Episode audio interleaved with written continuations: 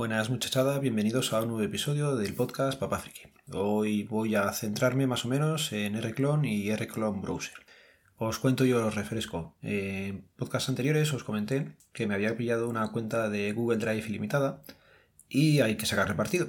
Había subido ya alguna película infantil, parece que eran las de Toy Story, y se suben por descarga, bueno, por descarga directa, no, por subida directa en este caso, desde el navegador perfectamente. En un momento está la película subida, en casa hay fibra de 100 megas y nada, en muy poquito tiempo está el fichero subido aunque pese un giga, y pico.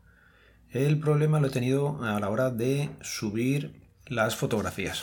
Os cuento, sabéis que las cosas así un poco más personales prefiero subirlas cifradas. Estuve mirando y decidí usar el Reclon para subir las fotos cifradas.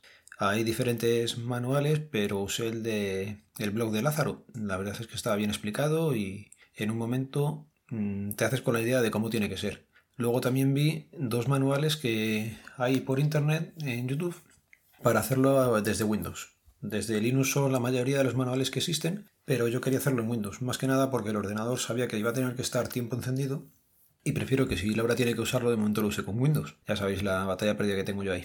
Así que lo estoy enviando con Windows y se configura prácticamente igual, no hay que cambiar nada. Y luego quería no pegarme con la terminal y preferí buscar alguna alternativa. Y existe una muy buena que es Rclone Browser. Intentaré dejaros en las notas del programa los enlaces a, los materiales que he ido usando. Así si queréis hacerlo también desde Windows os será bastante sencillo. A ver, me centro. El Rclone, la parte buena, se puede usar también en local, es eh, la parte de las nubes públicas. ¿Qué pasa? Que con Google Drive pues funciona bastante bien. Eh, mi idea era crear un contenedor que estuviera cifrado y sobre ese contenedor mandarle o colgar allí todas las fotos que tengo en casa. Si os acordáis hace poco con lo del tema del vídeo de Laura comenté que tenía muchísimas fotos y empecé por el año 97. El año 97 a subir subió relativamente fácil, fueron como unos 10 minutos o algo así. ¿Por qué? Porque tenía muy pocos megas. Las fotos de aquellas son escaneadas a no muy alta calidad y se subieron bastante rápido. Pero según pasan los años eh, veo que le cuesta más eh, ir subiendo las fotos. ¿Por qué? Porque van pesando más y son más archivos. Total que el 2003, me parece que es el que se está subiendo ahora, lleva desde eh, la noche de ayer a las 10 o así que lo puse y ahora son casi las 8 de la mañana. Así que, ¿qué pasa? Que son 3 gigas con 7 lo que tiene que subir y le lleva tiempo. ¿Por qué? Pues porque son eh, ficheros cifrados, hay que cifrarlos en origen y luego subirlos a la nube. Eh, Google tiene una limitación de dos ficheros por segundo, con lo cual al ser pequeños, cuando sube a lo mejor tiene que esperar un poco. Pero como antes también tiene que cifrarlos, pues nada, ahí se tira bastante tiempo. Y ya no es problema de, del ancho de subida, porque ya digo que cuando ha subido una película en un solo fichero de un giga y poco ha tardado nada. Así que nada, paciencia y a ratos me iré poniendo y dejaré el ordenador encendido y que vaya, que vaya subiendo ahí las cosas. Cuando usas el Rclone para cifrar los datos, tienes que usar también Rclone para eh, descargarlos. Me refiero, yo he subido estas fotos aquí arriba. Las he subido a través del Rclone Browser y, por ejemplo, para descargarlo puedo usar o el Rclone o Rclone Browser. Os lo voy a explicar con Rclone Browser, que me parece todavía más sencillo que tener que estar haciendo línea de comandos. En Rclone Browser te metes en el contenedor que está cifrado y como está definida la contraseña en la configuración, pues voy a poder descifrarlo en el momento. Accedes y ves, yo en este caso he dejado que se vieran también desde fuera el nombre de las carpetas, porque si no me volvía loco y no sabía lo que estaba o por dónde iba subiendo. Con lo cual, si alguien accede a mi Google Drive directamente sin Rclone, sí puede ver que tengo una carpeta que se llama cifrado, donde dentro está otra carpeta que se llama fotografías y los nombres de los años. Creo que también podría ver las que hay en cada, en cada mes y en cada día, ya sabéis la organización que tengo hecha. Pero eso no me importa porque va a saber que son fotos y si tiene ganas pues se pondrá a intentar descifrarlo y si no pues pasará y será alguien que lo haya subido sin cifrar. Y voy a respirar que casi me hago. Bueno, pues centrando, el tema de Rclone Browser es que es lo mismo que el Rclone, es más tienes que tener instalado Rclone porque él trabaja con Rclone y lo que hace es ponerle como una capa de ventanas estilo Windows y hacerte un poco más sencillo el, el usarlo. No voy a seguir mucho más por aquí porque veo que me estoy repitiendo con la explicación de Reclon. Y os paso a comentar dos series que estoy viendo en Netflix. Bueno, que he visto. Una era la de Death Note, que no sé si lo comenté ya. Me la recomendó Frank cuando estuvimos haciendo el podcast de Sumando Podcast con él hace ya bastante tiempo y me puse a verla.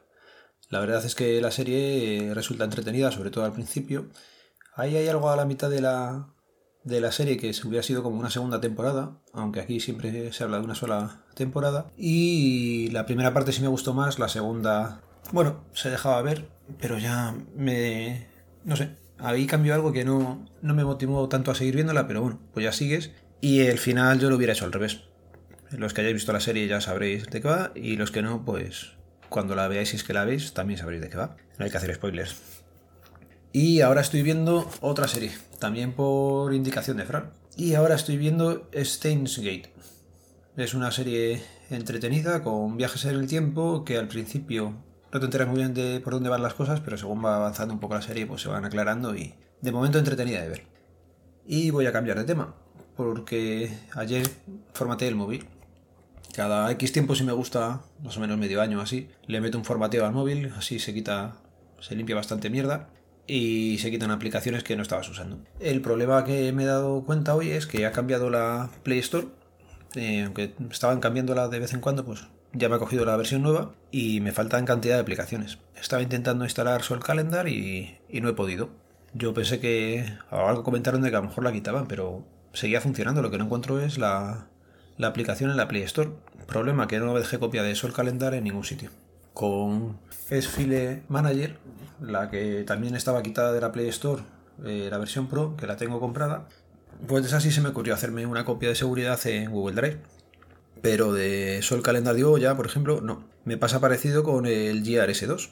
Tengo el reloj y ahora no sé por qué no aparece la aplicación en, en la Play Store para, para instalarlo. Así que nada, hoy iré mirando a ratos a ver si soy capaz de configurarlo, porque ya digo que han desaparecido las aplicaciones y no logro encontrarlas.